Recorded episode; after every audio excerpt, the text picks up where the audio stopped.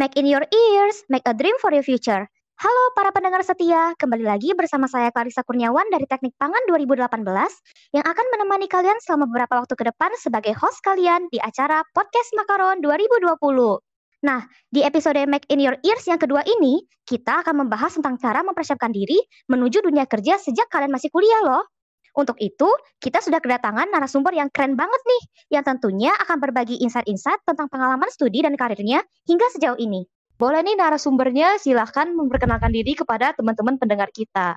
Oke, oke, halo teman-teman semua. Namaku Catherine. Aku angkatan Teknik Kimia ITB angkatan 2014. Jadi aku itu angkatan terakhir yang masih di Ganesha untuk naik mangannya. Sekarang itu aku sedang bekerja di salah satu top FMCG dunia. Coba tebak apa? Hintnya adalah number one food and beverage industry globally. Terus logonya itu sarang burung. Di mana nih kira-kira? Boleh saya langsung tebak aja nggak kak ini? Monggo. Ya, kalau gitu saya tebak aja langsung ini ya, bukan lain dan bukan salah lagi di Nestle nih kayaknya kak. Bener nggak sih? Iya betul sekali. Jadi teman-teman kalau misalkan ada yang suka minum susu Bear Brand itu yang logonya itu beruang, susunya susu sapi, tapi iklannya naga. Nah, itulah itu tempat saya bekerja. Jangan-jangan kakak orang di balik iklan yang sangat luar biasa itu. Kebetulan saya supply chain ya, bukan marketing. Jadi oh. bukan saya yang mikir iklannya. Eh, mohon maaf oh, ya, teman-teman. Ya. Kan kirain lu yes. multi talent gitu bisa nyebar ke mana-mana. of course, of course lulusan teknik pangan itu bisa ke mana aja tidak menutup kemungkinan teman-teman. Mau ke bank bisa mau jadi konsultan bisa mau jadi kayak aku supply chain bisa. Uh, oh ya belum belum selesai ya perkenalannya. Oke uh, aku sekarang lagi bekerja di PT Nestle Indonesia. Uh, kebetulan aku masuk ke Nestle itu dua bulan setelah aku lulus dua tahun yang lalu berarti lewat jalur manajemen trainee terus sekarang itu aku sedang mendalami role menjadi proses expert dan data intelligence di logistik sebagai eksekutif. Gitu kira-kira wow. backgroundku. Dari jabatannya sekarang aja udah pusing nih kayak ini apa ini proses optimization, data intelligence, gimana gimana ini jadi penasaran. Tapi sebelum kita jauh langsung ke sana kak, penasaran hmm. juga nih. Tadi kan kakak bilang dua bulan setelah lulus, baru akhirnya mulai bekerja menjadi apa sih manajemen trainee ya tadi ya? Yap, yap. Itu berarti kakak persiapan daftar ke sana itu udah jadi sebelum lulus kah atau mungkin baru setelah lulus baru mulai mencari-cari dan gimana kak prosesnya? Ini aku seingatku aja ya, aku tuh udah mulai cari-cari kerja itu di semester 8. Ya pokoknya bulan-bulan itu uh, udah pada banyak yang buka nih rekrutmen-rekrutmen online khususnya. Nah kebetulan aku mengincarnya waktu di awal-awal itu masih idealis lah. MNC semua yang aku incar. Kebetulan uh, waktu itu aku melihat prospek yang lagi berkembang itu adalah FMCG, which is why aku daftarnya ke FMCG Global. Nah, untuk prosesnya sendiri dulu itu untuk rekrutmen proses itu cukup lama sebenarnya. Apalagi kalau global company, which is why um, di awal-awal semester 8 itu udah harus mulai nyari-nyari nih teman-teman. Nah, jadi sambil ngerjain TA, sambil ngerjain rancang nyelesain rancang pabrik sambil ngerjain penelitian ada tugas safety juga terus harus berkelana juga bolak-balik Bandung Jakarta buat proses rekrutmen dan akhirnya dulu itu aku ditolak dan menolak 14 perusahaan sebelum aku bisa akhirnya masuk ke dalam Nestle. Nah, kebetulan wow. waktu ya jadi perjuangannya perjuangan cukup lumayan memang. Banget. Yes, yes. Astaga. Emang nyari kerja itu tidak mudah. Banyak challenge-nya nanti yang akan dihadapi teman-teman semua, tapi jangan jangan menyerah. Uh, selalu terus berusaha. Percayalah lulusan Teknik Kimia ITB itu dicari di mana-mana dan you worth it dan kalian juga pasti bisa. Ilmu yang kalian dapat nanti dari kuliah kalian selama empat tahun itu tidak akan sia-sia pastinya. Itu akan sangat berguna apalagi dalam segi pembentukan mindset, menurutku ya, menurutku kalau kuliah S1 itu lebih ke arah pembentukan mindset sebenarnya. Instead of menggunakan hard skill yang kalian dapatkan ketika kuliah.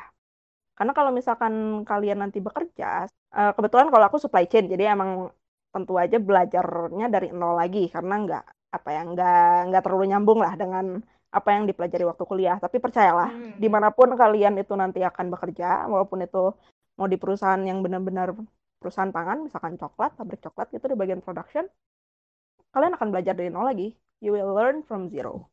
Dan yang paling penting adalah waktu ketika kalian nanti udah bekerja itu bukan hard skill-nya teman-teman. Bukan hard skill tapi soft skill. Soft skill dan attitude.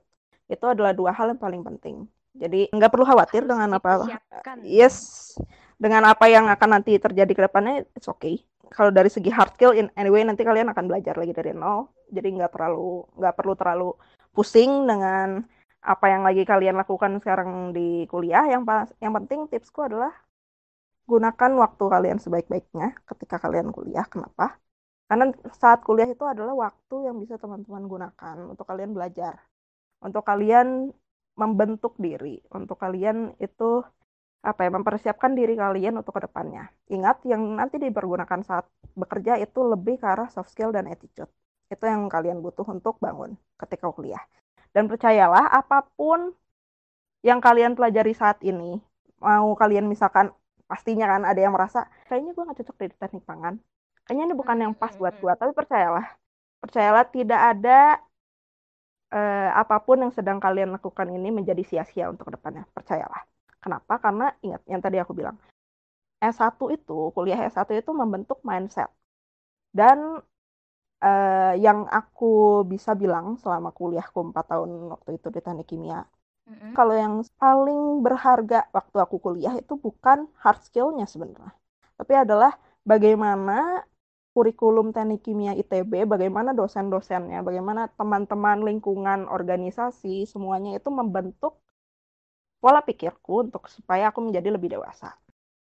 Bagaimana caranya kita menghandle people, gimana caranya kita uh, work under pressure, itu semua akan kalian dapatkan di selama kuliah kalian 4 tahun. Dan itulah yang sebenarnya dibutuhkan saat nanti bekerja. Gitu. Hmm. Wah, tercerahkan banget nih Kak. Jadi ternyata gue kuliah jauh-jauh sampai ke sini tuh empat tahun bukan untuk ngafalin buku-buku doang ya Kak ya? No, no, that's not it.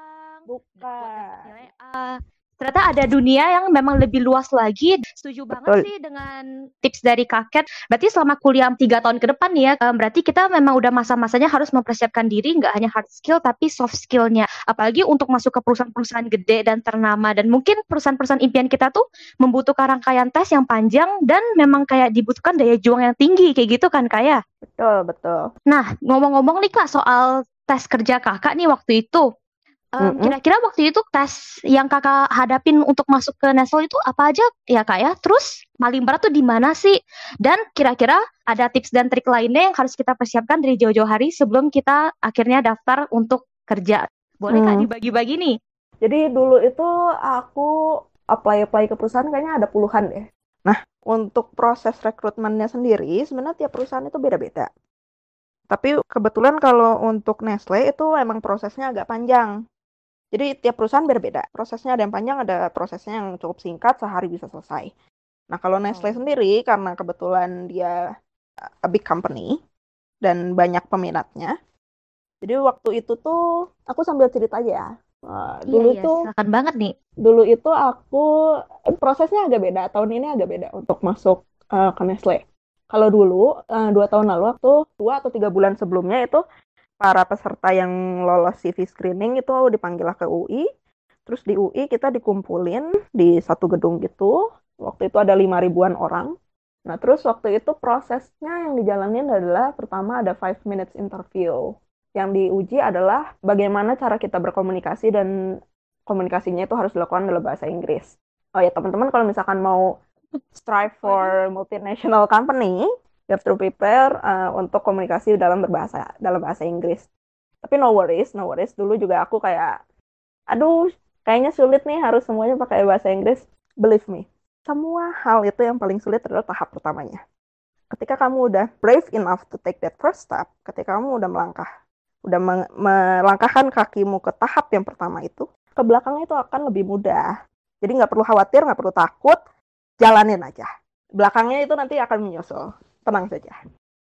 Jadi berani nih, makin berani bertanya ini saya ini. Ayo kak. Oh, iya, tanya terus, tanya terus, tanya terus. Di sini kan memang apa ya?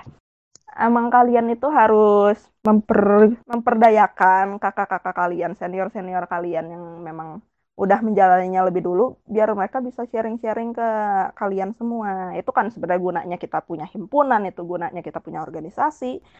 That's hmm. sebenarnya network, network and sharing. Bukan cuman sekedar uh, have fun of course, kita harus have fun uh, di semua kegiatan kita, tapi harus ada esensinya juga. Dan jangan lupa kekeluargaannya. That's the most important thing. Network, uh, keep in touch selalu kalau ada apa-apa nggak perlu takut tanya aja kakak-kakak kalian tuh pasti akan dengan senang hati inilah sharing-sharing ke kalian berkonsultasilah kepada kakak-kakak kalian dan kakak-kakak kalian pasti akan ini kok berusaha untuk membantu dan mengguide kalian ke jalan yang mereka udah pernah jalani. Gitu. Mantep banget sih kak. Aduh seneng banget bisa kedatangan narasumber kayak kakak ini yang bukan sekedar narasumber loh. Ternyata memang ngerti kita banget nih teman-teman. Posisinya kita lagi bingung mungkin sekarang ya. Apalagi baru teman-teman yang baru masuk ke jurusan dan mau masuk hmm, ke himpunan hmm. kayak gitu. Boleh Kak mungkin dielaborasi lagi setelah tadi lima menit interview, kita harus berkomunikasi, harus berani dulu yeah. untuk mengambil first step. Kira-kira apa lagi sih Kak um, tes yang akan diikuti dan mungkin hal-hal apa aja yang harus kami bangun nih dari sejak sekarang? Oke, okay, oke. Okay. Nah itu five minutes interview itu tahap paling awalnya. Kalau misalkan udah uh, lolos, uh, waktu itu kalau nggak salah dari lima ribuan orang, seribuan itu lolos. Seribu atau lima ratus ya, aku lupa ya. Pokoknya di pangkasnya lumayan lah di situ selanjutnya akan maju ke tahap FGD, uh, Focus Group Discussion. Nah, di Focus Group Discussion. Nah, Focus Group Discussion ini sebenarnya kayak apa sih? Focus Group Discussion ini nanti uh, kalian akan diberikan satu kasus gitu. Kita harus diskusiin bagaimana cara pemecahan masalah dari kasus tersebut dan kita akan mempropose sesuatu. But no worries, walaupun solution yang ditawarkan itu nggak make sense, yang biasanya dinilai saat FGD adalah bagaimana balik lagi bagaimana caranya kita berkomunikasi, bagaimana caranya kita work in a team. Itu yang biasanya dilihat saat FGD. Nah, teman-teman nggak perlu khawatir juga nih, karena kita sebenarnya untuk FGD itu akan terlatih banget di saat kuliah dari organisasi tentunya. Apalagi kalau misalkan masuk himpunan terus nanti kalau misalkan mau jadi panitia wasjur nih kayak teman-teman yang sekarang lagi interview nah apalagi bagian mamet nih nah itu pasti akan banyak tuh yang namanya FGD Berarti himpunan sangat membantu ya. Of course. Betul. Organisasi itu akan sangat membantu untuk kalian uh, melatih kemampuan berkomunikasi. Nah, kan nanti juga kalau misalkan teman-teman join uh, divisi di himpunan or organisasi lain, mau nggak mau kan kalian pasti akan banyak ini ya, rapat. Nah, di rapat itu sebenarnya kalian terlatih bagaimana caranya kalian menyampaikan ide, bagaimana caranya kalian mendengarkan pendapat orang lain, seberapa open kalian terhadap opini orang lain, bagaimana kalian memecahkan isu yang ada, itu kan nanti akan terlatih di situ. Makanya yang tadi aku bilang di awal-awal, saat bekerja itu yang dibutuhkan bukan hard skill ya, tapi soft skill dan attitude. Jadi jangan sampai empat tahun kalian kuliah, tapi kerjaannya tuh cuman ya ini pilihan sih ini pilihan ya. Tapi aku hanya memberikan tips. Uh, ketika kuliah itu gunakan waktu kalian sebaik-baiknya. Uh, cari experience sebanyak-banyaknya. Latih cara kalian berkomunikasi bentuk mindset yang baik. Develop a good attitude uh, professionalism. That's all that we are gonna need when we are working. Gitu. Mm Berarti memang sekarang inilah waktu-waktunya yang paling tepat Kak karena memang lagi banyak kesempatan sebagai mahasiswa kita berorganisasi, kita berhimpun, kita belajar banyak, berhubungan Benar. lain kayak gitu betul, ya Kak. Betul, betul. dasar kayak gitu yang mungkin kita pikir ah ini apalah nggak tahu itu ternyata memang sangat menjadi bekal kita untuk masuk ke dunia kerja nantinya ya Kak ya. Itu jadi Benar. gerbang saat kita tes kayak gitu. Benar. Wah. Nah, oke, okay, tadi kita udah sampai tahap FGD ya. Kalau misalkan udah lulus FGD, waktu itu kita yang lolos selanjutnya dipanggil ke Jakarta untuk melakukan HR and management interview. Wow. Apa nih bedanya, Kak? Eh, beda audiensnya doang sih. Kalau HR ya HR, kalau manajemen ya sama bos-bos ininya, departemen yang dimasuk yang diinginkan. Oh, lebih detail gitu, Kak ya? Jelas, jelas. Kita itu punya satu jam. Jadi bayangkan, waktu itu aku di, diminta bikin satu slide, satu slide perkenalan diri, dan aku cuma dikasih waktu 5 menit untuk menjelaskan isi slide itu. Nah, sisanya selama 55 menit ditanya terus. Nah, nah, nah, ini eh, waktu di HR and management interview itu lebih ditanyakan tentang bagaimana experience kamu, karena waktu itu aku fresh graduate ya posisinya. Bagaimana experience kamu waktu masih kuliah, apa aja yang kamu lakukan saat kuliah, terus kayak kamu kuliahnya apa sih, kayak gitu kan, kamu kuliahnya apa, kenapa kamu pilih perusahaan ini, kenapa kamu mau di sini, value apa yang pengen kamu dapatkan. Tipsnya adalah you need to know every why for every what yang diput di CV. Contoh, dulu tuh aku waktu tingkat 4 atau tingkat 3 ya, aku lupa. Kalian tahu IKI? American oh. Institute of Chemical Engineers. Tahu kan? Ini kak, kayaknya pada ada teman-teman yang juga bergabung di IK ini. Ah, good, good, good. Sekarang udah nyampe, udah nyampe ke sana ya, berarti udah sampai ke Pangan. Oke, okay. aku pernah jadi presidennya IK kan. Uh, terus waktu di interview tuh ditanya, why you choose to be a president? Apa rolemu saat kamu menjadi presiden? Terus ditanya apa, uh, what difference did you do uh, when you're president and the previous one. Jadi ditanya kayak mm -mm. apa sih yang apa kamu sih, lakukan? Gitu ya. Bedanya Perubahan apa sih dari apa? yang sebelumnya? Yes. Iya, bener banget. Bener yes, banget. yes. Yang kayak gitu-gitu. Dan waktu di interview tuh itu emang seputar itu aja yang ditanyain. Kamu tuh dulu ngapain aja sih selain kuliah? Dan itu yang sebenarnya eye catching untuk untuk mereka para interviewer. Karena ketika kamu cuman bilang, oh enggak saya kuliah cuma belajar doang. Nah itu bagi mereka itu apa ya standar minimum banget lah. But when you have something else that you can sell kayak misalkan pengalaman organisasi kamu bagaimana kamu pernah belajar lead people kamu pernah belajar untuk uh, deepen your knowledge and any other aspect kayak misalkan kamu suka olahraga kamu ikut unit-unit. Nah unit uh, kamu ikut unit olahraga dan kamu pernah ikut championship apa gitu dan uh, you won itu yang sebenarnya mereka cari pengalaman-pengalaman lain selain cuma duduk di kelas belajar. belum tentu belajar atau ya tidur kan? Eh atau nyalin PR nyalin Waduh, PR ini biasa kan biasa. banget ini. Harus di, diingat-ingat ya sampai lulus ini. Nggak apa-apa teman-teman. nyontek nyontek aja. Waduh.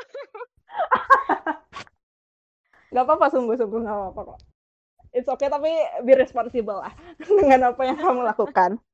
Ingat semua yang kamu lakukan sekarang itu akan kamu panen di ke depannya.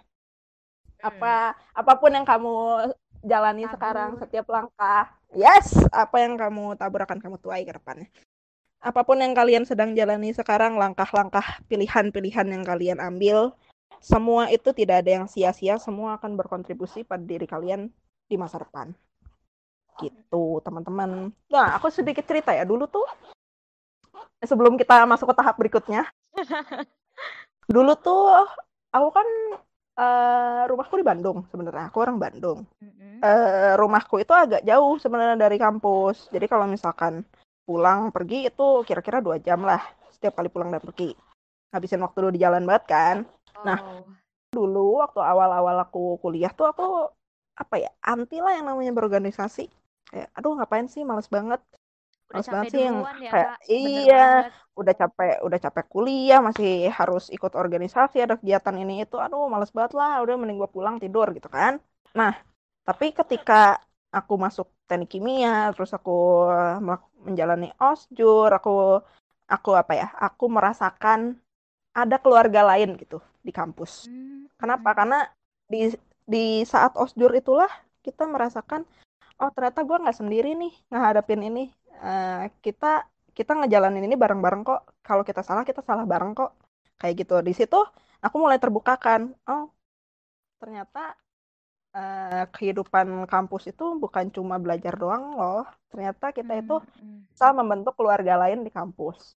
Kita bisa mendapatkan the other kind of happiness the other kind of family uh, di ketika kita berorganisasi.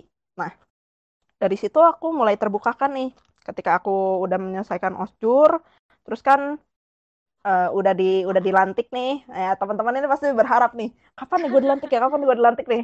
Ya tenang aja lah jalanin dulu jalanin dulu. Pokoknya ingat aja teman-teman apa pun yang kakak-kakak kakak-kakak kalian ini berikan kepada kalian itu bukan untuk menjerumuskan, tapi itu untuk mempersiapkan teman-teman semua untuk ke depannya karena ketika kalian nanti menghadapi kehidupan perkuliahan yang sebenarnya itu akan lebih jauh lebih berat dibandingkan apa yang sedang kalian hadapi di, di osjur ini. Mungkin sekarang osjurnya virtual ya, jadi nggak nggak terlalu kerasa.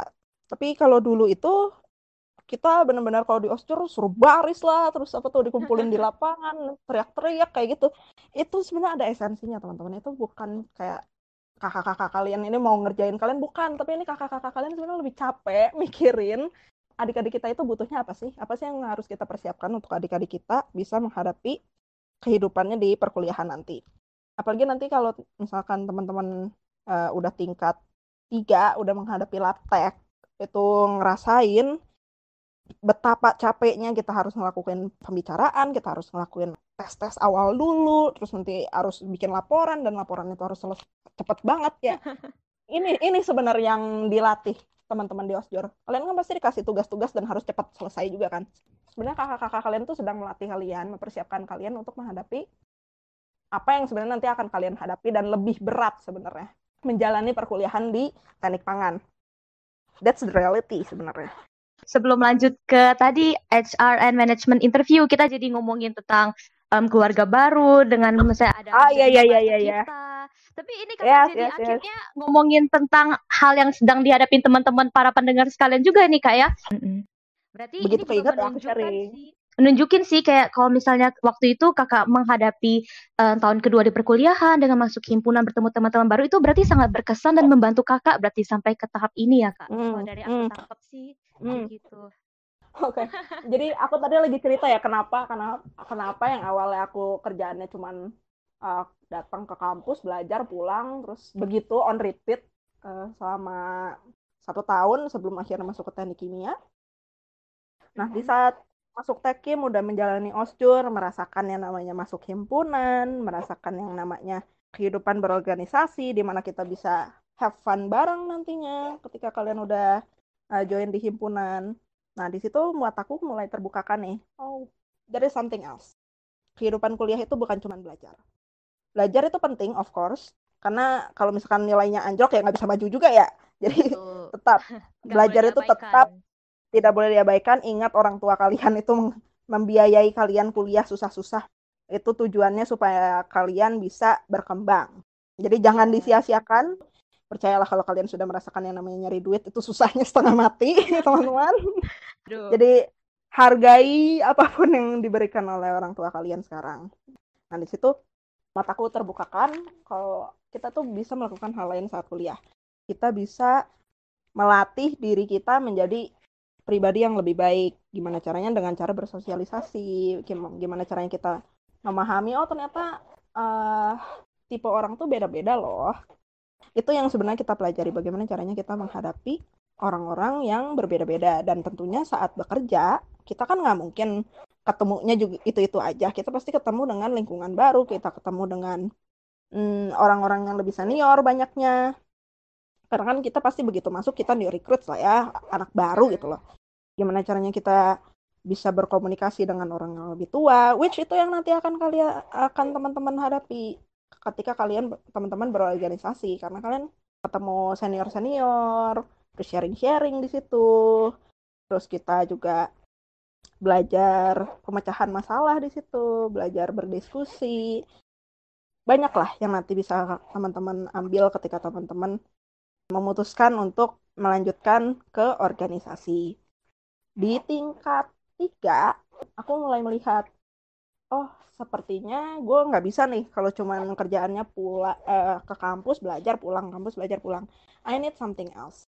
Uh, eh, gue perlu melakukan sesuatu yang value added untuk diri gue sesuatu yang bisa gue jual nantinya ketika gue sudah keluar dari kampus ini.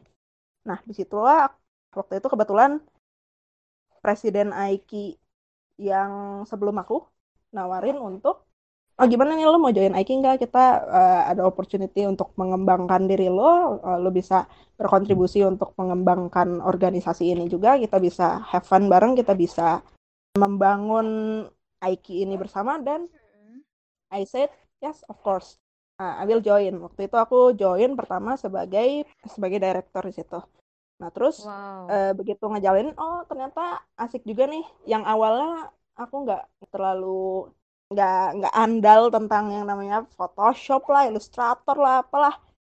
Dengan aku memaksakan diriku join di organisasi itu, banyak tanggung jawab yang aku pegang kan. Dan Mm-mm. di situ aku belajar untuk how to be responsible. Terus selain itu juga belajar tentang bagaimana cara menggunakan Photoshop dan Illustrator dan itu yang sebenarnya sekarang aku jual ketika aku bekerja gitu loh. Sekarang orang-orang pada tahu nih di kantor kalau oh tuh tuh si si Ima jago tuh bikin poster bisa ke dia tuh kayak gitu. Eh si Ima jago nih bikin presentasi dia aja nih. You have Tidak. something you can contribute jadinya.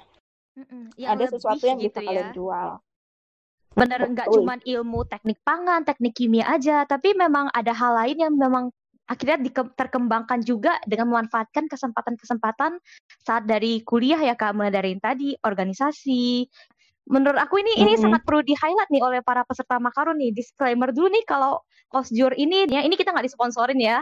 Ternyata memang sangat mempersiapkan teman-teman semua di dunia perkuliahan. Ini juga kita nggak ada janjian loh antara panitia sama kakaknya ya nggak Kak? Gak ada ya, gak dikasih tahu jadi sama sekali jadi nih. ngomong tapi jadi mau Eh mohon, mohon maaf ya. Kayaknya ini yang dibutuhkan teman-teman ya biar mereka tuh em, tahu dulu nih kenapa harus melangkah melal- melalui langkah-langkah ini, melalui jalan ini dan supaya Hmm. mereka aware gitu ya dengan kesempatan-kesempatan yang ada mumpung masih kuliah karena toh sampai kerja pun dipakai dan justru itu yang ditojolkan nggak hanya hard skill yang memang kompetensi dasarnya gitu ya kak ya. Betul. Eh, mau lanjut next step nih. Tadi kan udah Oh sampai iya. HR and management. Selanjutnya itu ada director interview. Jadi interviewnya yang banyak banget sebelum akhirnya bisa masuk. Yang tahap terakhir itu director interview. Moralnya sama pengalaman-pengalaman kamu.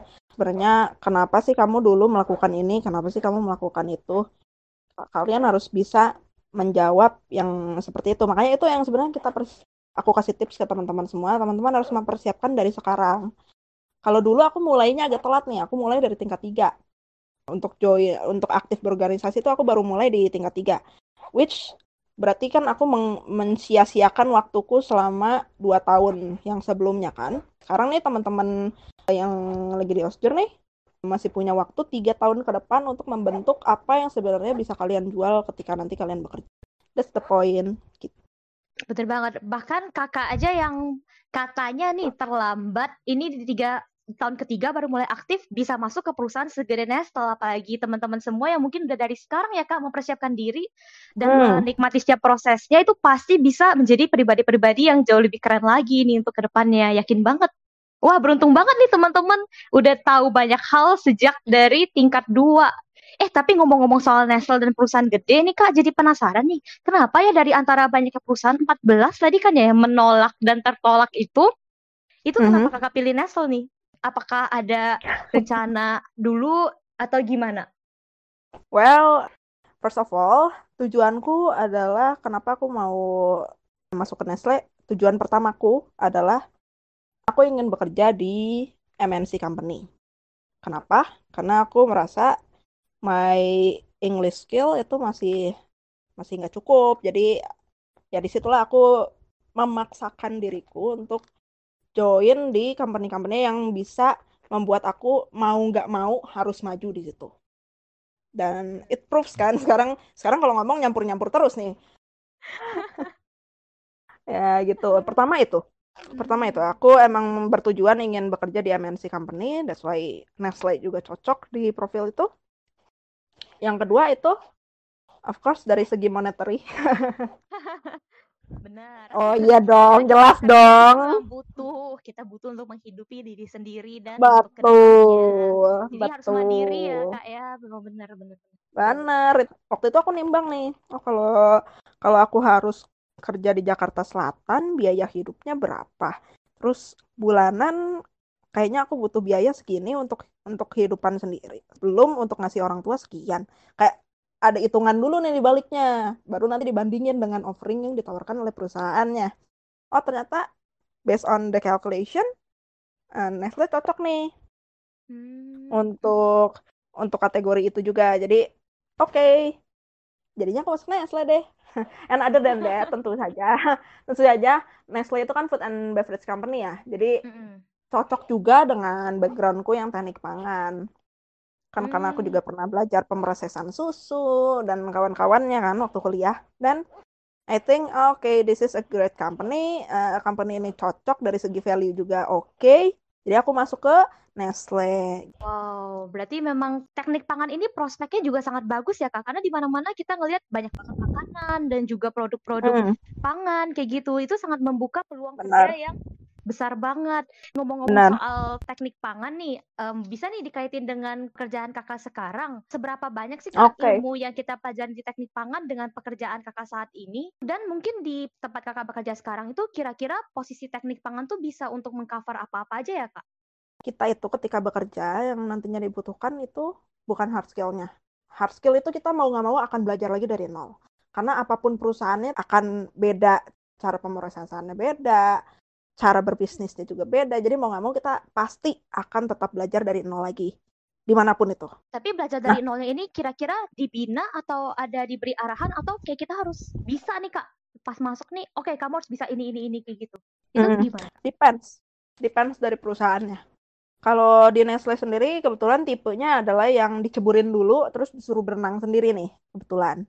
Tapi sebenarnya itu good sih, it's a good method. Kenapa? Karena begitu kita dipaksa untuk nyemplung dulu, mau nggak mau kan kita akan mencari cara untuk bagaimana kita survive, kita bisa bertahan kan. Nah, jadi eh, secara tidak langsung kita jadi lebih cepat perkembangannya. Karena kita kayak dipaksa untuk sampai ke limit kita gitu kayak ya, bahkan melewati zona-zona hmm. nyaman kita. Tapi aku selalu percaya ketika kita push ourselves beyond our limit, push ourselves outside of our comfort zone, kita itu akan menjadi pribadi yang lebih baik.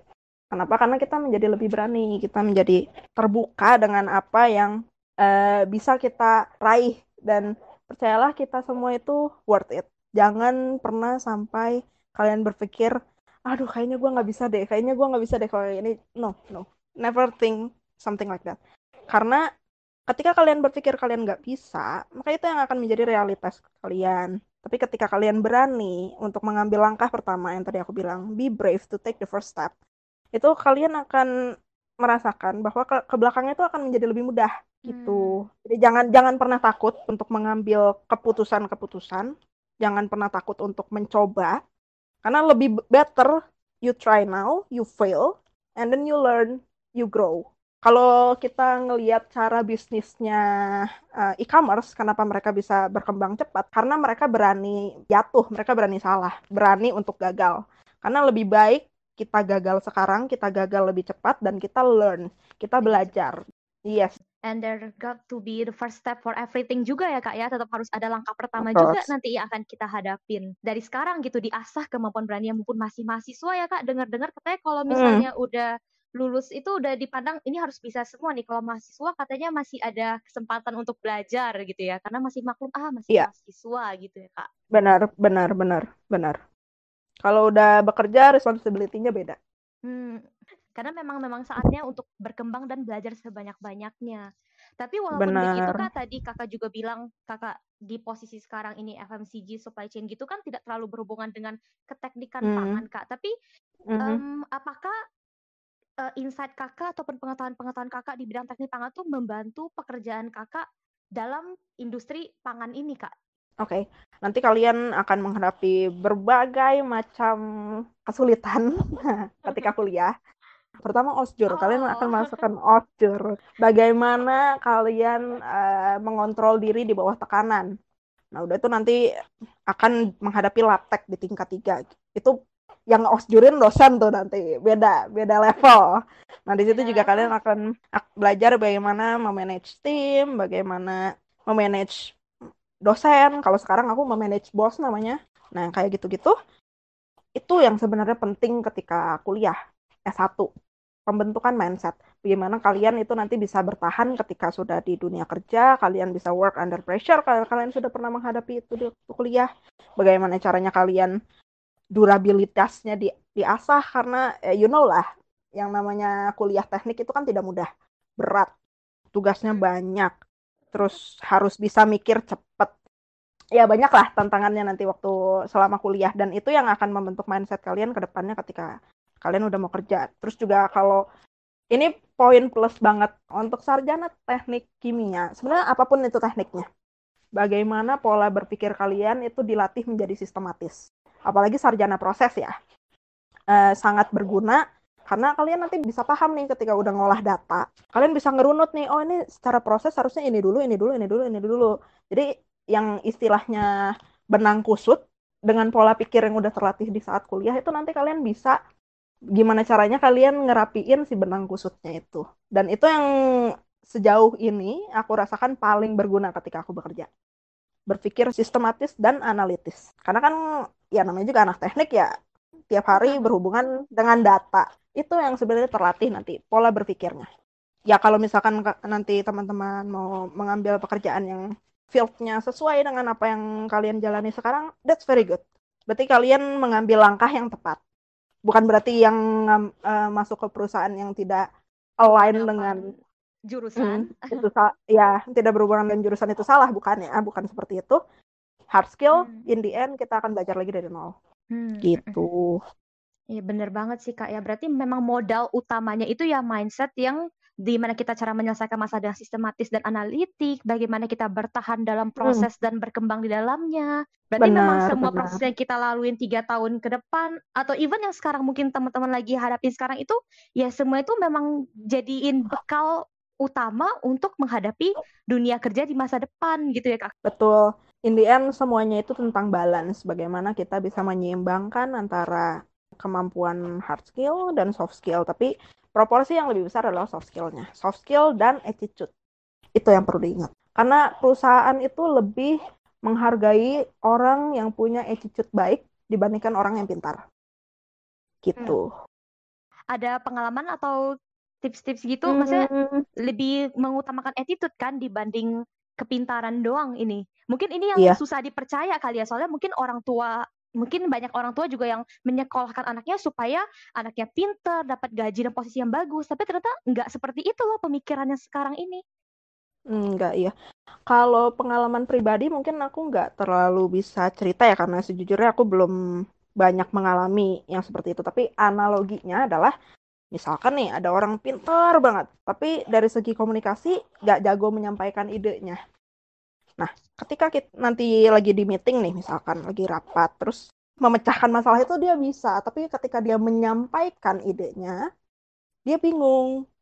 Terus ketika misalkan ada orang yang anti terhadap idenya itu, bagaimana dia bersikap itu yang nanti dilihat. Kalau misalkan dia tidak terlatih dalam dari segi komunikasi, dia nggak biasa menghadapi kritik, in the end apa yang akan terjadi di rapat itu kacau kan jadinya karena dia nggak bisa menahan emosi. Nah karena ketika kita itu bisa hmm, punya attitude yang baik, kita bisa gimana caranya kita keep uh, the discussion flow, kita bisa menghargai opini orang lain, kita bisa apa ya berkomunikasi, menyampaikan ide dengan baik tanpa menimbulkan hmm, firefighting itu yang sebenarnya lebih baik oleh perusahaan.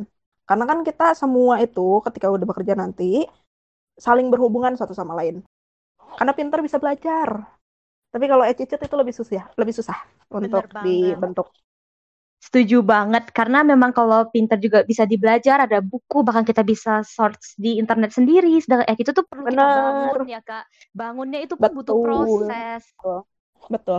Dan ingat, semua itu berawal dari apa yang kita pikirkan apa pun yang kita pikirkan, itulah yang nanti akan kita ucapkan. Apa pun yang kita ucapkan, itulah yang kita believe. Dan nanti yang apa pun yang kita believe itu ada, akan terrealisasikan pada setiap tindakan yang kita lakukan. Dan tindakan yang kita lakukan berulang-ulang itu adalah menjadi behavior. Dan behavior itu lama-kelamaan akan menjadi attitude yang menempel di diri kita. Jadi semuanya itu berawal dari mindset. Dan itu yang terlatih ketika kalian kuliah. Dan mindset itulah poin intinya yang di S1 kuliah tadi kakak udah sekalian dari awal banget ya kak ya betul dari awal banget kita udah ngomong banyak hal kak. Dari mulai kuliah uh, gimana kakak menc proses mencari kerja sampai diterima di Nestle perusahaan yang keren banget. Terus kakak juga menyajikan um, kenapa sih bisa sampai ke poin itu? Kakak manfaatkan setiap kesempatan yang ada dengan organisasi himpunan dan segala macamnya ini benar-benar titik yang paling baik bagi setiap dari kita tuh untuk mulai membangun diri kita menjadi lebih baik lagi dalam rangka menghadapi dunia kerja yang sebenarnya gitu ya kak ya. Mungkin ada satu dua tambahan lagi nih kak dari kakak nih. Karena kita udah nggak kerasa nih, udah mau hampir di ujung acara hari ini. Oke, hmm, buat adik-adik pesanku satu dari yang sebelum-sebelumnya udah sempat aku bilang, uh, selama tiga tahun ke depan nanti yang akan teman-teman hadapi, remember, tapi ingat, apa pun yang teman-teman lakukan sekarang itu akan berkontribusi pada pembentukan teman-teman pribadi teman-teman ke depannya. Jangan jangan cuma fokus di hard skill, tentunya hard skill itu penting, jangan sampai sia-siakan kesempatan yang udah orang tua kalian berikan, tapi ingat ketika nanti kalian bekerja, yang dibutuhkan itu lebih ke arah soft skill dan attitude which attitude itu akan muncul berawal dari mindset. Dan mindset itulah yang sebenarnya teman-teman akan asah selama tiga, tiga tahun ke depan. Itu aja sih tips dari aku. Wah, keren banget. Makasih ya, Kak. Semoga ini teman-teman juga dicatat mungkin banyak hal-hal dan pelajaran yang didapat dari Kak Catherine yang udah melewati banyak banget sih. Udah dari kuliah, sampai akhirnya kerja terus merasakan dunia kerja sebenarnya gimana bahkan perjuangannya juga ya kak selama um, berapa kali tadi lebih dari 40 perusahaan dilamar dan juga 14 sampai ke ujung akhirnya itu tuh pasti melewati suatu proses yang gak mudah makanya daya juangnya tinggi dan juga mindset mindset yang tadi disebutin sama Kak Catherine itu merupakan modal utama yang mungkin harus diingat-ingat sama kita semua untuk kita terus bangun sejak dari sekarang. Terima kasih banyak Kak Catherine sudah meluangkan waktunya sore hari ini. Saya juga Clarissa Kurniawan mau pamit undur diri. Terima kasih juga untuk teman-teman semua yang sudah mendengarkan podcast Makanan 2020. Make in your ears, make a dream for your future. Terima kasih, sampai jumpa.